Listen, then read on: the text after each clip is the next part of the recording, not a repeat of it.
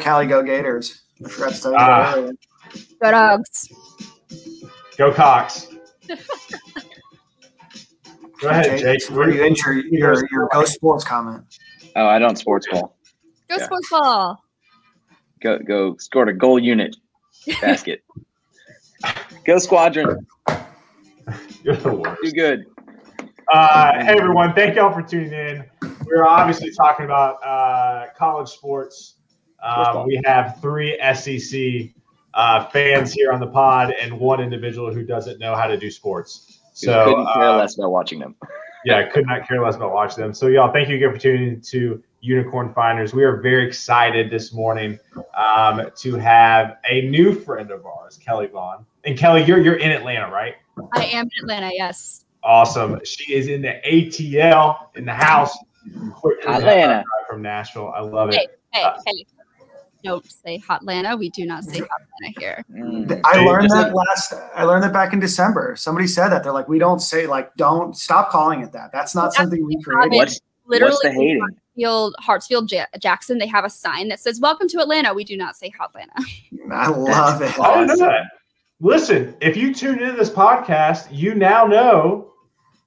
Like we could go ahead and end the podcast now. Kelly, thanks for hanging out with us. We You're so appreciate welcome. it. Have a wonderful. Uh, that was it. We're done. Um, hey everyone, again. People from Southern uh, California don't say SoCal. Just you know, we do not did not say that. I imagine it's like the Windy City, like for Chicago. They probably do not Mm. do that. They don't like that because the- the windy doesn't mean like actual wind. It's like corruption in politics, but that, that's a different. That's exactly right. Uh. Kathia, what's up? Good morning. Brian, good morning. Kurt, good morning. Thomas, good morning. We got some individuals trickling in. Always add us, comment us, let us know where you tune in from. So I want to go ahead. I want to go and get rolling because Kelly is a very busy woman. We do not want to take up too much of her time today, but I want to uh, be able to uh, just share just the amazingness that is Kelly. So I have followed Kelly from afar on Twitter for a very long time. I've been very impressed with her cadence around um, not only scaling businesses, but also just her general technology, giving back to the community. And so then one afternoon, I slid into Kelly's DMs. Um, I take my own advice that I preach about networking, and Kelly said yes. And so here we are. Uh, she's hanging out with us today. Um, so for everyone who is watching, Kelly, give a background about yourself. Who are you? Um, and then we'll go from there. Yeah. Well, first off, thank you for having me on here. Very glad you slid into my DMs. Uh, I get a lot of really terrible DMs. So, Oh, I have no doubt. uh, yeah. So I'm Kelly Vaughn. I'm the founder and CEO of the Tap Room. Uh, we're a Shopify Plus development agency uh, specializing in custom development solutions for high growth merchants on Shopify and Shopify Plus. I'm also the co-host of Ladybug Podcast, a podcast that focuses focuses on tech, career, and code. I'm also the co-host of Commerce Tea, uh, a Oh, man. to help you succeed on Shopify. Um, I wrote a book. Um, I'm based in Atlanta. Uh, I was Not hot Hotlanta. roller Not Hotlanta. gold, not Hotlanta. Yeah. So, Kelly, the first question I want to ask this is for everybody tuning in, and also for me because I have no idea. What is Shopify? So, Yeah. want to kick it off with that, and then and then we'll get into a little bit about your background. But I want to kick it off saying, what is Shopify? Can you dumb it down for me because I am not smart? Absolutely. So Shopify is an e-commerce platform. They provide the tools you need to run a business online. So they handle everything from uh, the storefront where your customers are actually adding items to the cart and checking out. They handle all of the transactional side of things as well. So you don't have to build your own credit card acceptance kind of form, uh, technical terms there. Um, so yeah, it, Shopify makes it really, really easy to start an online store. Uh, they've got themes that you can use, apps that you can install. Basically, anything that you need is ready to go. Uh, you can get up and running in, in, in less than a week if you know what you're going to be selling. There you go. So, so Kelly, I want to. Taylor actually just texted me that he's going to ask you this question, but I'm I'm very curious. So I was looking at your background last week, and you unfortunately had to go to the University of Georgia, but you, you focused on psychology, and then you got into social work and um, and um, public health. You worked for the CDC. Like, talk to us a little bit about your journey about being you know a psychology major to working at the CDC to now being the Shopify you know queen. Whisperer. Yeah. Yeah. So we're going to have to go way back um, to when I was 11. Uh, I learned how to code when I was 11 years old. I taught myself how to code. Uh, there's a website called Neopets, if those are familiar with it. Mhm. Uh, not uh, a site where you can have like your own virtual pet. There are a bunch of games on there. There's a community component to it as well. And I wanted to build my own community. And in order to customize it, you had to know basic HTML and CSS. So my dad bought me a book called HTML Goodies, and that was the start of my career. Um, I took on my first freelance project for a, actually ended up basically being an e-commerce site, just minus the transactional functionality. I was 14 years old. So I was, I started freelancing at 14. Um, my first was a t-shirt. Uh, Wow. recommend. Um, the shirt was my dad's size, did not fit me. I actually still have it. It is somewhere in this house. I just don't know where. Um, my dad texted me out of the blue one day with a picture of this really dirty shirt. And I'm like, what is this? He's like, do you recognize this? So he ended up using it as a dust rag for years. It's missing. He ran it through the washing machine like four times to try to clean it up. It is still terribly dirty, but I will hang it up to actually be like my first dollar. It, it's legit. Yeah. Um, so I freelanced all through high school, and in high school, I basically was like, I don't want to code for a living because if I'm forced to do it, I'm going to grow to hate it. So I went to school for something entirely different. Um, so I got my bachelor's in psychology, go dogs, um, and I stayed on to go straight into grad school. I got a dual master's degree in public health and clinical social work, uh, Wow. also at UGA, go dogs. Uh, I feel like I just I have to do it. ju- you, you don't mean it. It's okay. so here's the thing I grew up in Michigan. Um, I am a really big Michigan fan. Where in Michigan? Uh, right down here. Near Detroit, Windsor area, or the Kalamazoo area? It's I reverse on my end. Yeah. So I was about 30. I, I, I was born like 15 minutes from Detroit and I grew up maybe like 40, about 30 to 45 minutes away from Detroit. Really, really Great. south, like southeast Michigan. The best type of pizza. For the record, Detroit pizza Thank is you. better than any other pizza. I I'm gonna say it now. For those of you who are watching, if you have problems with it, you can tune away now. But The answer, the answer is New Haven, so I'll um, I'll I'll run. Okay. Yeah. Um, yeah. If you want to cry about it, you can go cry into your New York pizza. It's really but um, yeah, Detroit pizza is by far so good. Um, so yeah, so I decided to go complete different direction for for my education. Um, I was still freelancing through undergrad and grad school as well because college is expensive and I need to somehow pay my bills. Um, so that was I was, you know, I'm years into freelancing at this point. Still don't hate it. Um, actually, kind of had some regrets halfway through grad school, being like, "Do I really want to do this?" Also, I had been in school for like seven straight years and I was fired. Um, so I ended up getting a fellowship at the CDC, the Centers for Disease Control and Prevention. They needed somebody who had their master's in public health who also knew how to code. Uh, this is going to come no surprise whatsoever. I was the only applicant. Um, let me know this like my second week, so I didn't really have to fight for the position. It was just they were like, "Well, this is all we have. Let's just go with it." Um, as soon as they knew just how well I could code, they basically pivoted my work away from doing anything related to public health to just building a system for what they were going. It's still like applicable to public health. Um, it was basically a machine learning system that they were building. So uh, this was during the uh, the peak of not coronavirus because that's what's right now. Uh, oh, it is. now I'm Was Sorry. it Ebola? it was Ebola. Bird flu. Yes, so this was like adjusted the uptick of uh, of Ebola, um, and so I was it was really cool experiencing like the everyone kind of like scrambling in the library, late nights, just trying to figure out what to do here. Um, but I was helping to build a system to basically have educational materials delivered available anytime on the field in like Africa, where you don't really have Wow. Wi-Fi and internet connection. So it was a really cool system that we were building. Um, as thought you were going to build a Shopify site for vaccines. That's what we need, like right now. we need now. Yeah, yeah, for sure. Um, I, you know, as most most federal projects go, it did get scrapped, so I never actually saw the uh, saw the light of day. But um, while I was there, so government, um, we shared because there's not much room. They they had we had plenty of meetings. That's where all, all the budget went to was just spending time in meetings. Um, but my, my Oh, was basically like why are you here? I was making more money freelancing than I was through the fellowship program. And so when my husband and I got married and I can get on his health insurance, I jumped ship and I went all in on going freelance. Um, I discovered Shopify in about 2014. Um, it came from a, a, guy on Twitter who was like, I have extra work. I need a freelance to get through it. And I replied saying, like, I'll help you. I'm poor. Um, and he was like, cool. So he started handing me projects, and these were mainly WordPress. Um, but at one point he was like, "Yeah, you know, I have this this this site. It's on Shopify. I know you don't know anything about it, but do you want it?" I'm like, "Sure, I'll figure it out." Immediately fell in love with the platform, and this was like 2014 esque Shopify, which I would. It's funny to look back on it because it was terrible. Um, but yeah. I loved I loved building on Shopify, and I basically asked him for more Shopify projects so I can become uh, what was called a Shopify expert.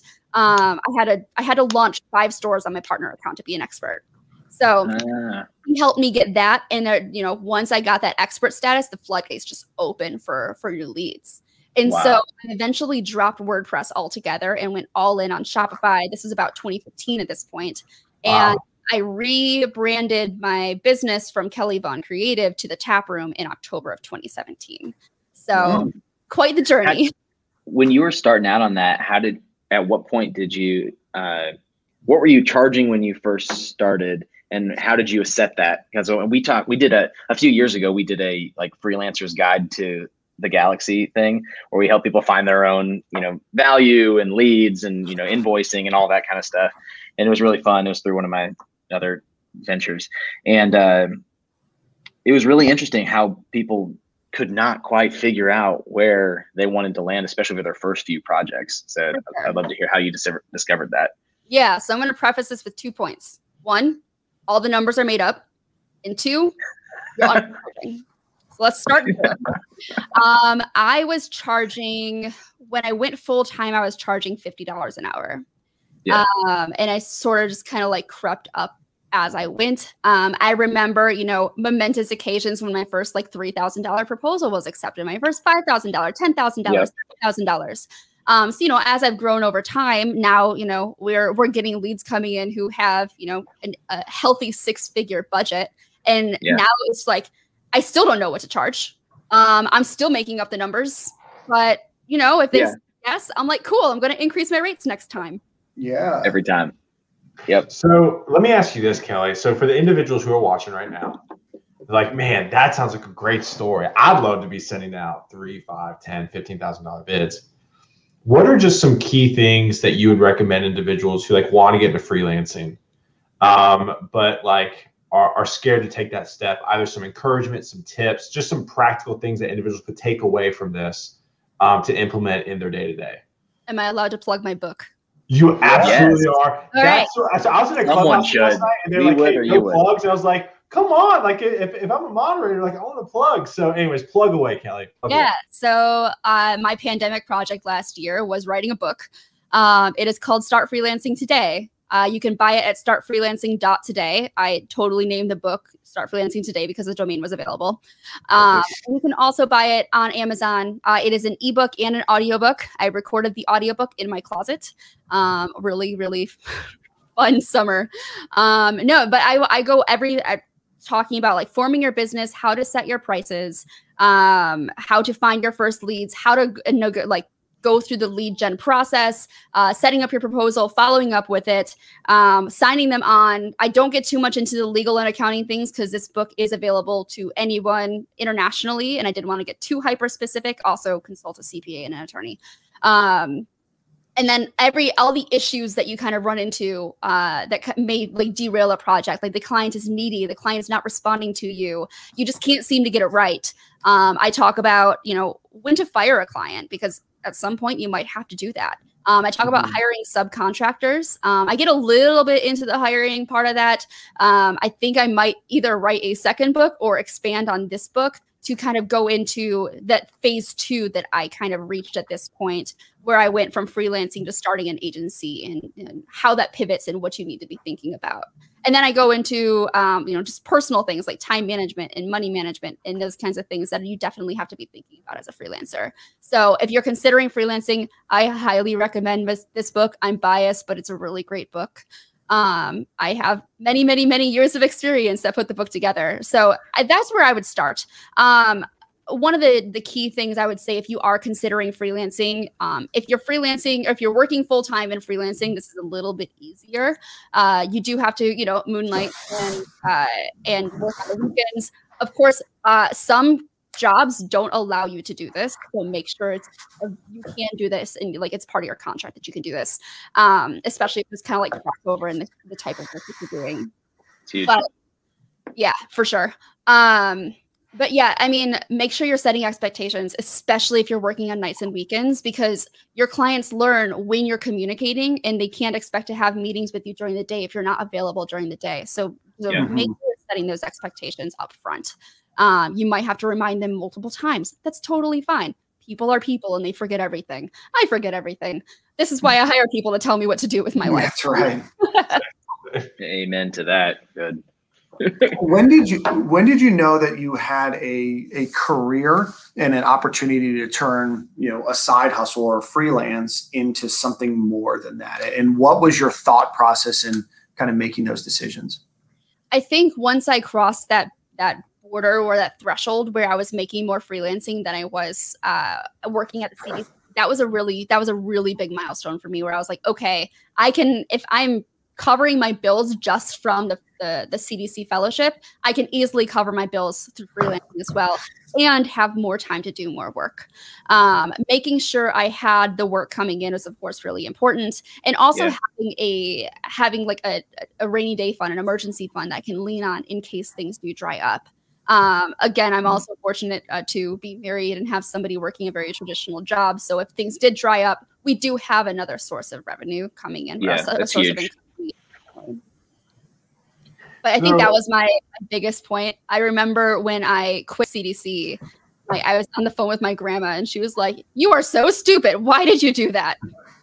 She doesn't think you're not on Twitter. That's why you don't see that. She didn't see it. That's right what, what what would you say? So I know a lot of people are like, you know, because my wife's freelance too, right? And so it's like I understand. I think the biggest thing is going out and getting business. For sure. Right. So so let's talk about because that kind of leads in. I mean, kind of talks about the networking side of things, right? And I think people are so terrified to slide into people's DMs, right? To to ask the question, to to ask for a higher rate, and and, and I know that's something that my wife and I have talked about a ton. What are some suggestions to you for individuals who are kind of crippled by one asking, um, and then also two just general kind of negotiation from that perspective and kind of being fearless? Yeah, first thing to remember: the worst thing that anybody. Mm-hmm. The second thing right. remember, if they don't say no and they say nothing, okay, so they this is what this lead's not working out. I can say I've gotten so many opportunities in my life just because I asked for them. Mm-hmm. Uh, I, I talked about power basking last week, didn't we? We did. We sure did. Yep. Oh, see, you know, I I I knew that. You knew that. You listened, you listened to our podcast. Thank you. Yeah, exactly. Yeah. You're a big fan of the Unicorn Finders podcast. I totally I get it. Yeah. Yeah. yeah. um, no, I mean, getting comfortable with hearing no is really important as a freelancer. You know, if you work in sales in any capacity, you have to get comfortable with hearing no. Um, yep. In terms of asking for more money, um, you you establish your worth. You are the one who gets to dictate your worth. Don't let somebody tell you, well, you should be charging less than that. People tell me that all the time to this day that I should be charging less than I am. And yep my business is pretty healthy. I think I'm doing okay. I don't need that input. Um, but you know, people are going to give me unsolicited advice all the time because this is yeah. the world we live in. Um, it's you have to get comfortable with putting yourself out there. You have to get comfortable with getting those no's. And honestly, if if you're getting yes for every single proposal you're putting out, you're not charging enough, and you need mm-hmm. those rates. Ooh, so good. I like that. Yep. I like that. Hey Kelly, by the way, somebody, uh, one of my Twitter followers, Oscar just purchased your book. So there we go. He just tweeted at me. So we are, uh, so we're good to go. um, get people get people involved. So that's Thank that, that is what we're all about.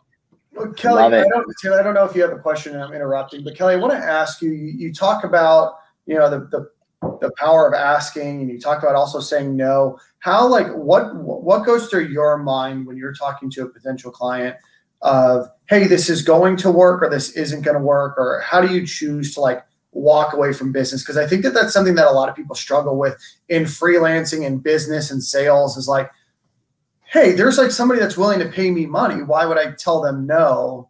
So But hard. like obviously you know that there's Oh, other reasons why. So what goes through your mind and how do you like what's your mental checklist of, of whether a client is like worth pursuing or just saying, hey, like we may not be the best person for you?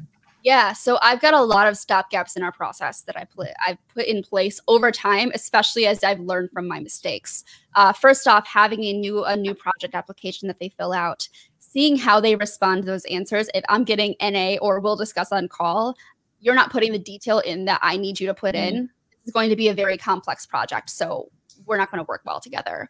Um, I pay attention to. I like doing video calls for one thing. Um, I pay attention to body language. I pay attention to how you're responding to me, and I'm paying attention to how you're asking me questions. Um, I get that you know a lot of like, especially with in e-commerce, we're talking like livelihoods here. yeah. So you know they may it might be like a large company who's you know they've got hundreds of employees. They want to make sure that their site works, especially if they're migrating from a different platform. So there's a lot of anxiety around doing this type of work, and it's important to take Yeah. that into perspective when you're communicating with them. But if they're snapping at you, if they're questioning your worth, they're not going to be pleasant to work with. If they're too slow to respond to you, if they're expecting things to get back to you way sooner than what's reasonable, they're not going to be pleasant to work with. You, just, you you have to learn what your limits are, what you're comfortable with working with, and realize that turning projects down is one of the it's one of the most difficult things, especially when you don't have many coming in. But you're going to be a lot happier in the long run if you just go Yeah. ahead and say no and free up that time to work with somebody who actually is going to value you. Yeah, we've we've said yes to some projects I wish we wouldn't have over the course of the last five years. You know that, and you you kind of sometimes you have to take it, and you know, and but it feels really good to be able to say say no when you get to the point where you're just like, no, sorry, we're too busy. Unless you want to pay us seven hundred dollars an hour, then we'll take it. You Oh, know, I love those uh, those rates that I occasionally throw out, and I'm like, oh well, if they say you know if they say yes to 600 an hour, sure I'll do it. And then when they say yes, I'm like, I shouldn't have done that. So- yeah, totally. I shouldn't have done that. I shouldn't have done hundred that. percent. How hey how do how do you think um, Shopify compares to some of these big not big these new headless commerce solutions that are coming out? Um, I feel like they're popping up all over the place in the last couple of years. You know, they're Is Stripe a competitor? Would Stripe be a competitor? No, okay. no Yeah, yeah. 'cause I, I'm not educated in this, so yeah, I'm looking for. Taylor Taylor. Yeah. So a, a, something that I think Shopify should have done a better job uh, on a couple years ago is Shopify is fully headless capable. Um, basically, headless, if you're unfamiliar with the term, which by the way is the absolute worst term ever, um, is basically separating the back end of your website from the front end of your website. So you can use whichever tools you need to make your site work the way it needs to work. It gives you more control over the overall experience of your site. Um, everything's really API driven. So you're pulling data from various sources, combining them into the same user experience that the customer with, and you can do whatever you want in that case. Um, Yeah. So we, you know, we do headless builds on Shopify as well. So we will take Shopify's data, like the products and the collections and the customer accounts and things like that. And then we will we'll use like a headless uh, content management system as well, such as Contentful or Sanity. Pull that data in, store it in what's called a data layer that just literally contains the data, and then we can use that data to display on the site however we want. Um, headless builds tend to be a lot like the, one of the biggest uh, perks of going headless is the speed. Um, you can do you can build progressive web apps. You can build, and I don't, I'm not going to get too technical here, but the, the, Do it. We got technical Do it. followers. Yeah, we'll do it. We're good. Tons tech followers, and we are techies. Well, I am. okay. I am. So I mean, the beauty of it is that you can use whichever frameworks you want to use. So they're you know headless JavaScript leaning for the most part. So you can you know you can build a storefront in Vue or React if that's what you prefer. Um, and you go you rebuild the entire storefront experience. And then once you get to checkout, and you can build a custom checkout as well, but once you get to checkout, you can just go straight into Shopify's checkout, which mm. is trusted. It's it's already performant. It's built to actually do what you need need it to do. Yeah. Um, but there are some, some of the oh, as well in the sense that it's it's more costly. You have more things to manage. It's not built in the shopify theme editor so if it's not built in a way that you want to be able to like drag and drop things to to order content or reorder content or change it um, it's going to take more training from your team. It's going to yeah. be a little bit costlier to make updated updates and changes to it. Um, so i usually recommend going headless if you're doing over 15 million a year or usually you should absolutely have somebody technical on the team who's going to understand the infrastructure of what's happening here. Um, the overall costs for going headless tend to be much higher. You're usually on Shopify Plus, you're paying at least $2,000 a month. And uh, if you use a, a, data layer such as like Nacelle, um, it's going to be an additional $4,000, $5,000 a month on top of that. Plus, you're paying for enterprise hosting on, say, Netlify or Vercel. So the costs yeah. add up. There are really really solid benefits to going headless but you have to have the money to put the time and money to put into the investment to go headless before you make that change so long answer there saying shopify can go headless it's not really so much a, a competition um, i do think that yeah. there's definitely room for improvement in shopify's apis in terms of what you can and can't do with them i know they're actively building them out and continuing to, to support graphql in particular um, yeah. and in terms of the stripe question Shopify Payments, which is the primary payment gateway on Shopify, is actually built on top of Stripe. It's like a rebranded Stripe essentially. Mm. You access to Shop Pay, which if you install the Shop app, it, it, notifies you when your packages are going to be arriving. is really fun. It also shows your carbon offset as well. Um, and then you get access to like Google Pay and Apple Pay, basically all those one-click checkouts. That that's. Mm-hmm. Oh, I love it. I pretty much don't buy anything unless I can do Apple Pay or like one-click PayPal Pay online. I'm just like, I'm just not dealing with it. If I'm gonna have to put in my credit card information, don't don't trust it. I mean, and we just, I mean, there's a lot of sites out there that will ask for your credit card information that the average person, for some reason, doesn't understand that that's not built appropriately and that all of everything's exposed. You know, we it's just a trust issue, and this is why I also often stress to merchants that you need to have an alternate payment gateway enabled that customers are going to trust. Something like PayPal yeah. or something like Amazon Pay um, where, yep. where people are already used to shopping on those websites or using those to check out so they don't have to enter their credit card information into a website they don't trust. That's huge. So my, one of my favorite features that shopify i think came up with first and this is because i used to run a, a e-commerce website for books back in the day was the auto calculation of tax between states. If i was buying from a different state because that was a nightmare on the back end pre- previously and then when you could add in auto calculation for shipping costs from state to state oh man, that that was worth every penny and just the time it took to manually do that before that was a thing. So like I think that's what really helped. So uh, for those of you who are watching, if you have any questions for Kelly, add us, comment us, let us know if you have any specific questions. There are some comments that have come in um, uh, since we've been talking. So Tasha said, "Great tips, Kelly. Thank you." Um, Rob is actually had interesting. I had clients early on tell me I should be charging more because Robbie. Absolutely. yes. You as you charge more, you're so this is there's often like on sites like Fiverr, for example, it's a race to the bottom. Uh, mm-hmm. What little work can I get in? And I always tell people charge more than you think you should charge because you're always undercharging for one thing. And second, you're attracting a different caliber of, of clients yes. by right. money.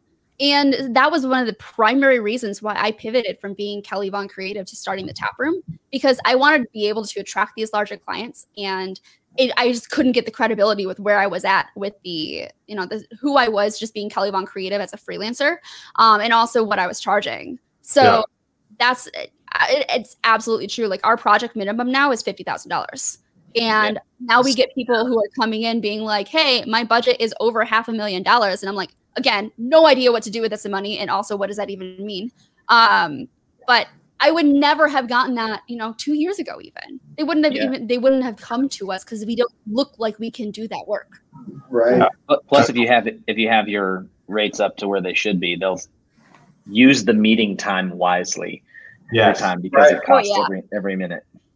Um, another thing too, Griffin said same thing. The less time you have, the more valuable it is. Yeah, I mean, absolutely, kind of what we've been talking mm-hmm. about. I want to say one more thing for pricing as well. Yes. The smaller the client, the needier they are.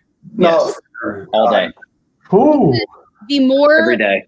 they're like if they're a small client, the investment they make is going to have a bigger impact on on their business on like if things go if things fall flat for example they just invested a bunch of money they're never going to get back and so it's, it's for them it's higher stakes for you it might not be but for them it is so they're going to be a lot more on top of things to ask for extra things ask for changes like kind of get on you if something's not absolutely perfect and uh, perfection is a whole whole different conversation but they tend to be much needier. And so I've noticed as we've moved up market, we have better relationships with their clients because they they value us and on a totally different scale. We've been told multiple times by other clients that we're nickel and diming them because you know they they were complaining about paying paying us three thousand dollars.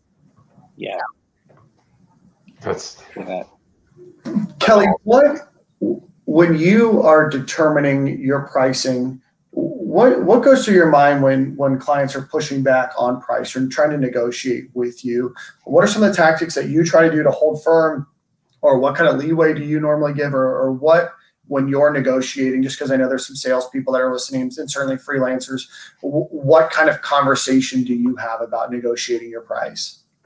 So one of the best things we ever did was in our proposal, we offer options. So you can go with option one, two, or three. If you go with option one, you will get what you need, but it might not be like uh, we might not include like automations and easier management. It's it might be a little bit more bare bones. We're not giving you so many rounds of revisions for design.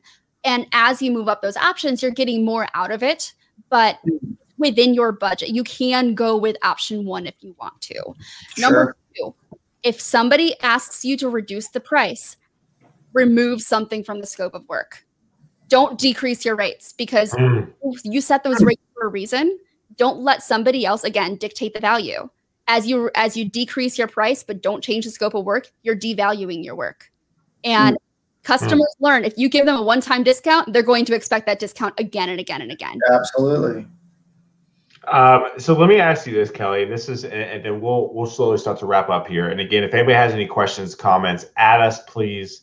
Um, Kelly, you have a Shopify expert right now on call, so add us, comment us for sure. Um, l- let me ask you this in regards to running your business, right? So I followed you. You have just provided benefits to your employees. Congratulations on that. That is huge. I know it's a huge milestone. So congratulations to you and your organization aside from benefits, what has probably been some of the hardest and some some challenges that you've learned early on running your own business um, at Taproom? I think one of the biggest things is we were very reliant on contractors first before we started hiring full time employees. There's obviously a lot more inherent risk to hiring full time. Sure. And getting buy in from contractors is very difficult compared to getting buy in from employees. And so it starts very early on figuring out how you want to frame that business, how you want to frame those relationships with those contractors to get to get some level of buy-in from them. You can't expect them to be as invested in your company as you are. It's just it's your company. You're going to be way more invested in it than anybody else. Um, but but balancing those relationships and also as you hire more people and you're kind of mixing both full-time and contractors, making those contractors still feel like they're part of the team, even if they're not Mhm. full-time for you Mhm. um, it, things are a lot more fun when you know when everybody is involved in that case so uh, we've always hired remotely um, uh, my first couple of hires were based in the atlanta area as i kind of figured out how to be an employer and how to be an Sure. employer um, but now we're across eight nine states um, the worst part of hiring uh, in different states is the process of registering your business in other states Interesting. it is Okay. a nightmare. Every single state is different.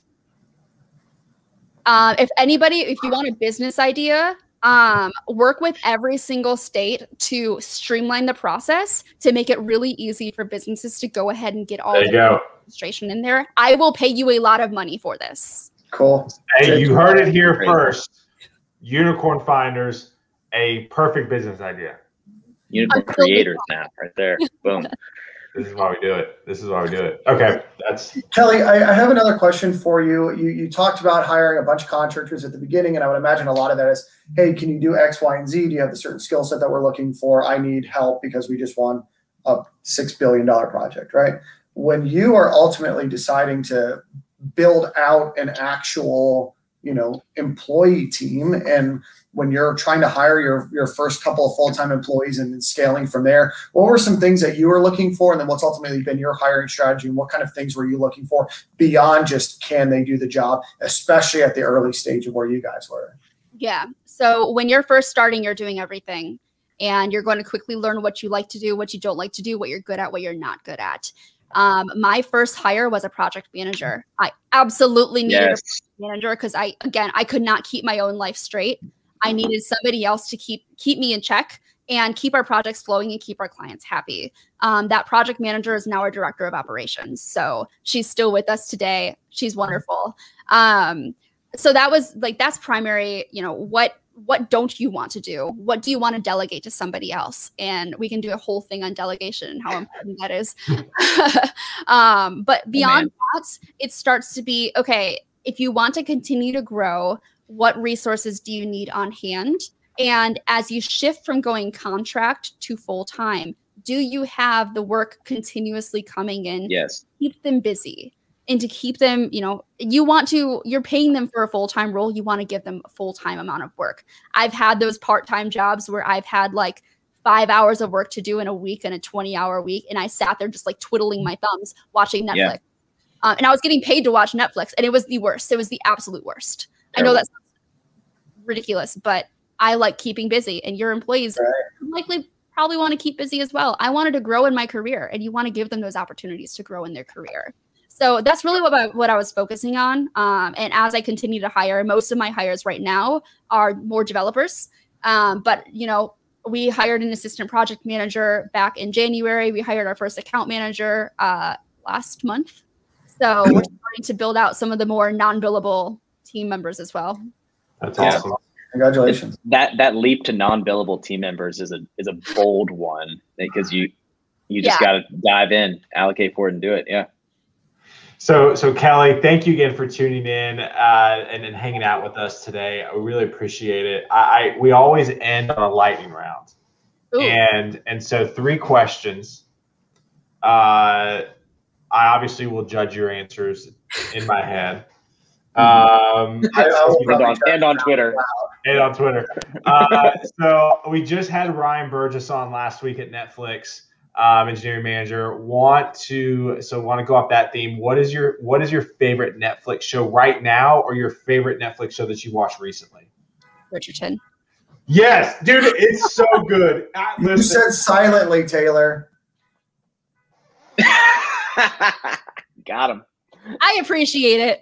It's so good. I didn't Got even like it, but I do. Okay, next question. It used to be the uh, office, but say what? I said it used to be the office, but I know. Now I just pay for okay, yet another streaming service. I'll, I'll, give you. I'll give you my Peacock login, Kelly, when we're done.